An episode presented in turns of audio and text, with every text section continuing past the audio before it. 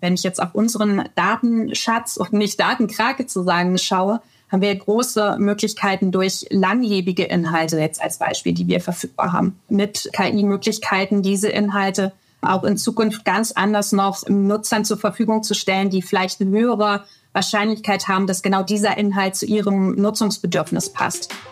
Echte Insights aus der Medienbranche. Hier sind deine Innovation Minutes. Direkt aus dem Media Lab Bayern. Diesmal mit dabei Carina Laudage, du hast sie eben gehört. Und natürlich ich, deine Host Sabrina Harper. Carina ist Chief Product Officer bei Gruner und Jahr bei R T L Deutschland. Sie verantwortet beispielsweise die Titel Brigitte oder auch Schöner Wohnen. Ich habe sie Ende Oktober bei den Medientagen München getroffen und ich wollte von ihr wissen, wie künstliche Intelligenz für neue und alte Erlösmodelle eingesetzt werden kann.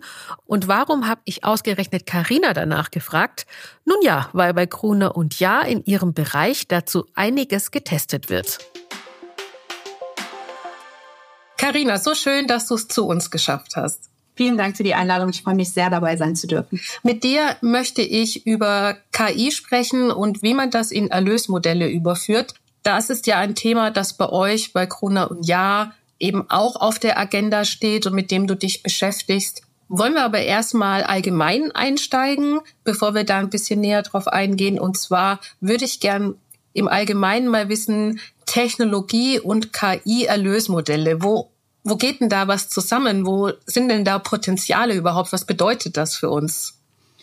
Also das Feld ist, glaube ich, extrem groß. Ich würde es mal einmal versuchen, für uns als Medienunternehmen zu beantworten oder unseren Blick darauf zu geben. Wir betrachten K I in allen Aspekten der Wertschöpfungskette. Also wir gucken uns an, gibt es Optionen in der Content-Produktion, in der Content-Erstellung? Haben wir Möglichkeiten, weitere Inhalte zu generieren? Ähm, können wir unsere unser User-Engagement erhöhen? Ähm, haben wir Möglichkeiten, effizienter zu arbeiten an unterschiedlichen Stellen? Und wir schauen uns tatsächlich im Moment alle Stufen unserer Wertschöpfung an und schauen, wie wir effizienter werden können an bestimmten Stellen, ähm, wie wir die Möglichkeiten, die uns technologisch geboten werden, bestmöglich nutzen können. Was hat sich denn konkret verändert, wenn man mal zurückdenkt? Vor zehn Jahren, vor fünf Jahren. Ich glaube, wir können auch noch einen kürzeren Zeitsprung machen von zwei Jahren. Was hat sich denn konkret verändert, wenn es um Erlösmodelle geht? Also bei uns ganz konkret ähm, geht es ja darum, dass wir die Transformation unserer Marken ähm, jetzt gestalten. Wir haben ja, wie auch häufig in der Presse zu lesen war, einen starken Transformationsprozess eingeleitet. Wir investieren ähm, als R T L Deutschland ähm, dreißig Millionen Euro in die Transformation der journalistischen Marken, die bei mir auch in der Verantwortung liegen. Und wir wollen uns jetzt ganz explizit damit beschäftigen, mehr Erlösmodelle aufzustellen. Und neue Erlösmodelle sind bei uns nicht ausschließlich Abo-Modelle. Wir beschäftigen uns auch mit digitalen Abo-Modellen, aber nicht eben ausschließlich. Wir gucken uns Social-Commerce-Modelle an. Wir gucken uns an, ähm, wie wir mit, mit Lizenzmodellen unsere Marken transformieren können. Wir schätzen weiterhin unser sehr starkes Printgeschäft, aber wir versuchen uns eben auf breitere Füße zu stellen.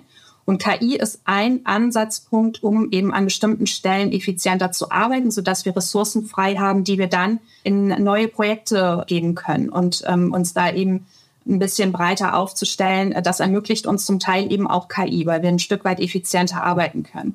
Wir haben aber auch einen ganz großen Hebel im Verständnis von Nutzerverhalten. Wir sind in der Lage, unsere Nutzer anders in unsere Produkte zu konvertieren. Wir haben die Möglichkeit, unsere Metadaten anders anzureichern, um eben entsprechend andere Empfehlungen auszuspielen und darüber letztendlich unsere Produkte vielleicht ein Stück weit personalisierter zu machen, sie aber auf jeden Fall eben relevanter zu machen, sodass Nutzer eben auch bereit sind, an der einen oder anderen Stelle perspektivisch auch dann eben für unsere Produkte Geld zu bezahlen.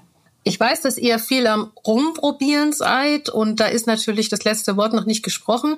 Gab's denn auch einen Punkt oder einen Case oder irgendwas, wo ihr gemerkt habt, oh, K I kann da ein guter Hebel sein, dann aber doch festgestellt habt, nee, ist irgendwie doch irrelevant oder ist eben nicht so, wie wir uns das vorgestellt haben?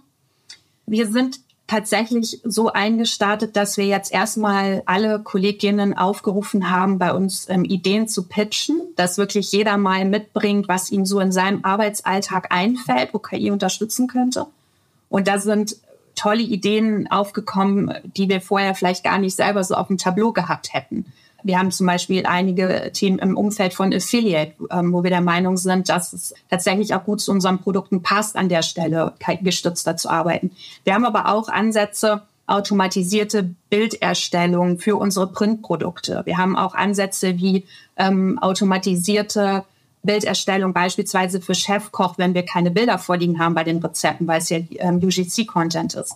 Wir haben Ansätze für Inhalte, automatisierte Inhalteerstellung. Die haben wir immer alle sehr genau geprüft und im Moment haben wir diese Cases tatsächlich noch nicht ausgerollt, weil wir noch schauen wollen, was passt eigentlich zu unseren Marken, an welchen Stellen ähm, wollen wir denn wirklich K I-Inhalte einsetzen.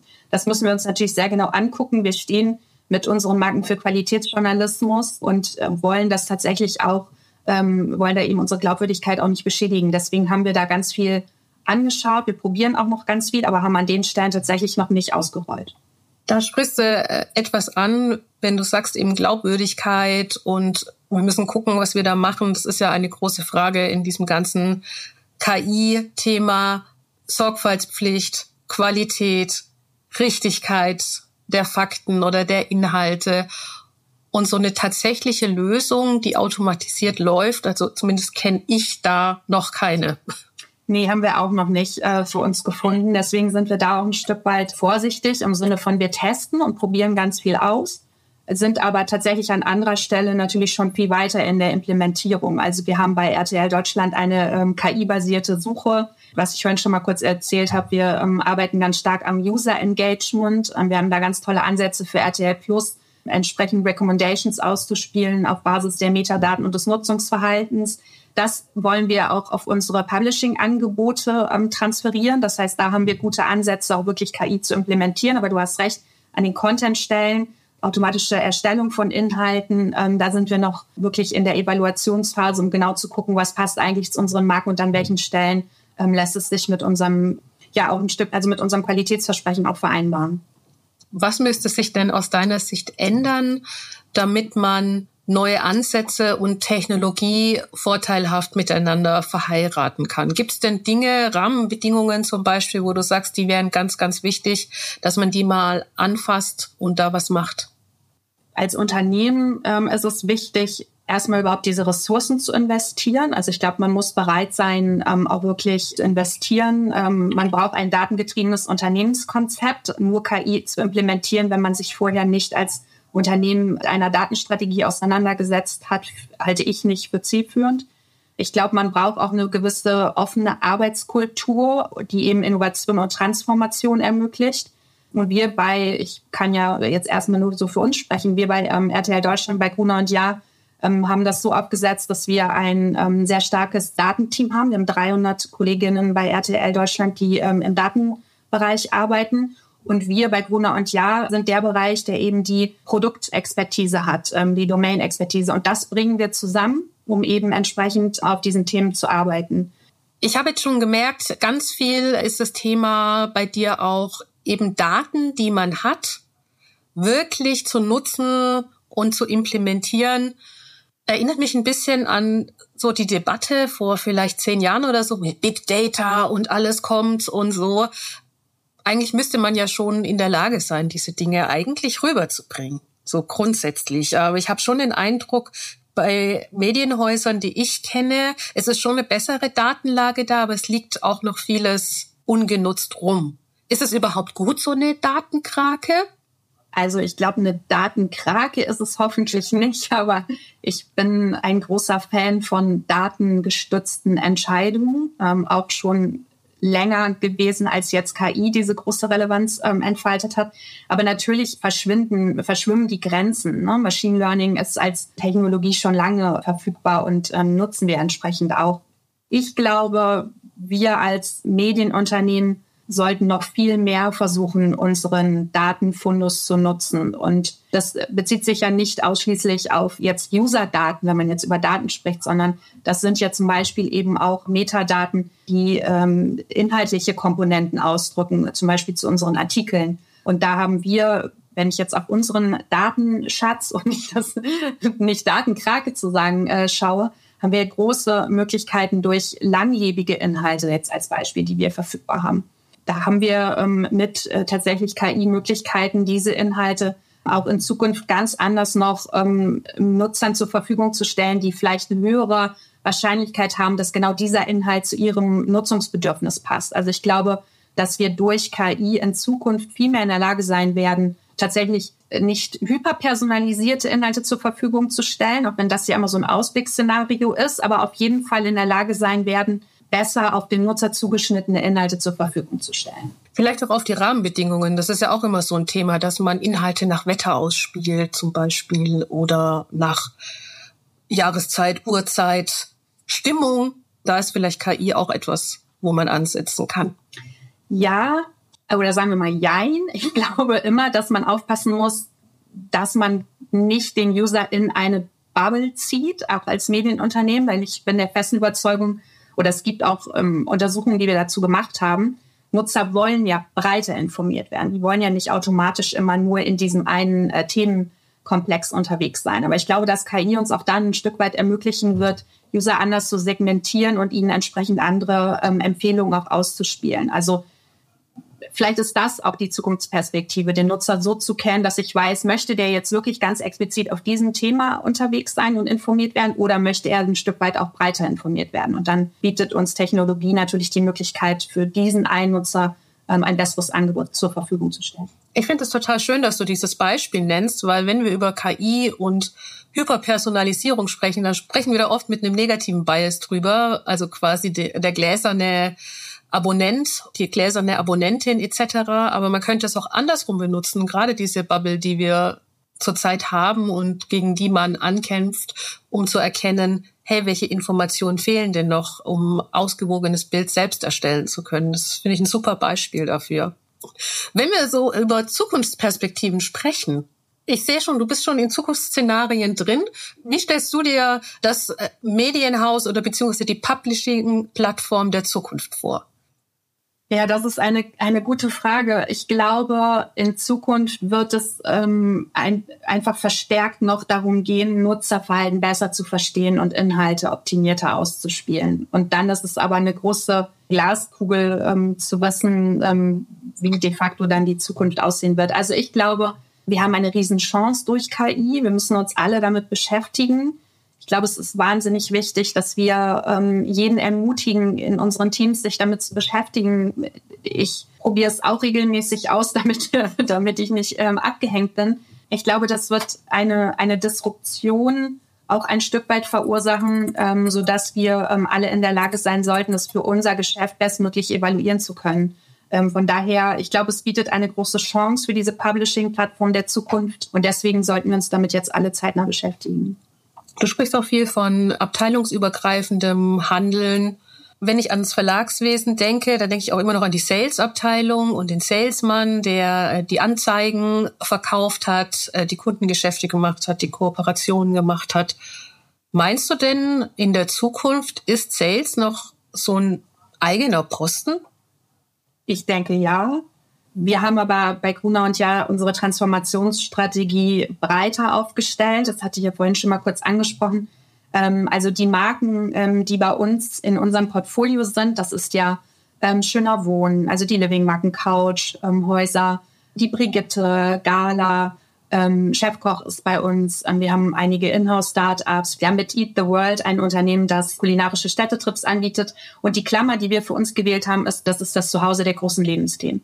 Und dieses Zuhause der großen Lebensthemen werden wir in Zukunft nicht monetarisieren, indem das ausschließlich über Reichweitenvermarktung funktioniert, sondern ähm, wir werden unterschiedliche Modelle anbieten, auch je nach Marke. Die Marken stehen für ganz unterschiedliche inhaltliche und strategische Schwerpunkte und das wird sich auch in der Monetarisierung zeigen. Also wir werden sicherlich Paid-Content-Ansätze ausprobieren, ähm, ob das dann Abo-Modelle sein werden, das wird sich zeigen. Ähm, wir werden Lizenzmodelle ausrollen, da sind wir schon mit Schöner Wohnen sehr gut, aber das werden wir noch ausweiten. Wir werden uns weiter in Social Commerce bewegen, aber wir werden natürlich auch weiter das ganz klassische Verlagsgeschäft machen. Also wir werden ähm, unsere Printmarken ähm, ähm, weiter stärken ähm, und werden auch da weiter Vertriebserlöse, Anzeigenerlöse generieren und wir werden auch in der klassischen Reichweitenvermarktung und im Affiliate-Geschäft unterwegs sein. Ich glaube, ähm, es gibt für die Marken, die, die bei uns in der Verantwortung sind, gibt es nicht den, den einen Erlösweg für die Zukunft, sondern ich glaube, dass unsere Medienmarken breiter aufgestellt sein müssen. Ähm, die haben alle eine hohe Glaubwürdigkeit und das müssen wir nutzen, um sie in die Zukunft zu führen. Wenn ich das zusammenfasse, dann ist es so, dass eben ein Verlagshaus oder ein Medienunternehmen quasi nicht nur in den Medien aktiv ist, zwar auch, aber eben auch crossmedial, aber auch in andere Bereiche vordringt und das quasi mitnimmt. Habe ich das richtig verstanden? Absolut. Ähm, wir nehmen wir mal als Beispiel Brigitte, aus meiner Sicht die wichtigste Frauenmarke in Deutschland, über die letzten fast siebzig Jahre ähm, gewachsen. Und Brigitte kommt ursprünglich aus einem ganz klassischen ähm, Printgeschäft, hat eine Digitalpräsenz mittlerweile auch schon eine ganze Weile. Und da wollen wir aber tatsächlich diese, diese Marken-Heritage, die wir haben, die wollen wir nutzen, um auch im ganzen E-Coaching, E-Learning-Geschäft weiter Fuß zu fassen mit unseren Brigitte Academy Masterclasses, die wir schon seit einiger Zeit anbieten. Und wir werden auch da ähm, Ansätze von Paid Content ähm, ausprobieren, also so eine Mischung aus Paid Content, Paid Service. Und wir werden auch weiterhin ähm, natürlich die ganz klassischen Erlös verfolgen. Aber das ist, glaube ich, ein ganz gutes Beispiel. Und andere Marken werden sich ganz anders transformieren in Zukunft. Und da arbeiten wir ähm, mit unseren Teams drauf, dass wir entsprechend die Transformation gestalten. Noch einmal zusammenfassend am Ende in diesen ganzen Strategien, die du uns jetzt eben erläutert hast. Welche Rolle spielt die K I? Ist die nochmal ausschlaggebend für einen richtig großen Schritt? Ich glaube, ja, ähm, weil uns die K I auf jeden Fall Effizienzen ermöglichen wird, die wir nutzen können, um Ressourcen anderweitig zu allokieren. Das klingt wahnsinnig technokratisch, aber es bedeutet ja, dass zum Beispiel Redakteurinnen Ressourcen frei haben, für ihre Artikel noch umfangreicher zu recherchieren, noch mehr zu verfassen und sich wirklich auf den Kern, auf den wirklichen Kern ihrer Arbeit konzentrieren können. Also ich glaube, dass unsere Produkte sehr davon profitieren werden. Ich glaube, die werden tatsächlich besser werden durch K I. Nicht, weil wir mit K I Inhalte erstellen, sondern weil wir die Möglichkeit haben, die K I Basisaufgaben machen zu lassen und eben entsprechend alle mehr Zeit für andere Dinge haben werden. Und gleichzeitig glaube ich tatsächlich, dass uns die K I dazu bringen wird, Nutzerverhalten besser zu verstehen und auch entsprechend unsere Produktempfehlungen besser auszusteuern. Ich glaube, dadurch werden die Produkte für den Endnutzer draußen ähm, ein bisschen runder sein, sich besser anfühlen, ein Stück weit personalisierter sein. Und äh, deswegen glaube ich tatsächlich, dass wir profitieren werden. Vielen Dank, Carina, dass wir ein bisschen hinter die Kulissen bei Gruner und Jahr schauen durften. Vielen Dank für die Einladung. Ich hatte es schon im Interview erwähnt, es liegt in der Eigenverantwortung und an den internen Richtlinien, wie K I und die damit verbundenen Daten eingesetzt werden.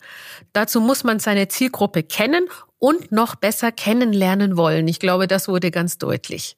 Apropos K I, wenn dir diese Folge gefallen hat, dann lass gern eine Bewertung da, da freut sich der Algorithmus. Und wenn du diesem Podcast auch noch direkt folgst, dann verpasst du keine Ausgabe. Ich freue mich, dass du uns folgst und die K I von deinem Streaming-Anbieter, die freut sich ebenfalls. Ich wünsche dir eine gute Zeit. Mein Name ist Sabrina Harper und wir hören uns dann ganz bald wieder. Das waren deine Innovation Minutes, direkt aus dem Media Lab Bayern. Du willst mehr? Dann besuche uns auf media dash lab punkt de und starte dein eigenes Projekt. Last but not least. Dieser Podcast ist möglich, weil wir tolle Unterstützer und Unterstützerinnen haben. Besonderer Dank geht an die Staatskanzlei Bayern, die Bayerische Landeszentrale für neue Medien B L M und natürlich an meine Kollegen und Kolleginnen in der Medien Bayern.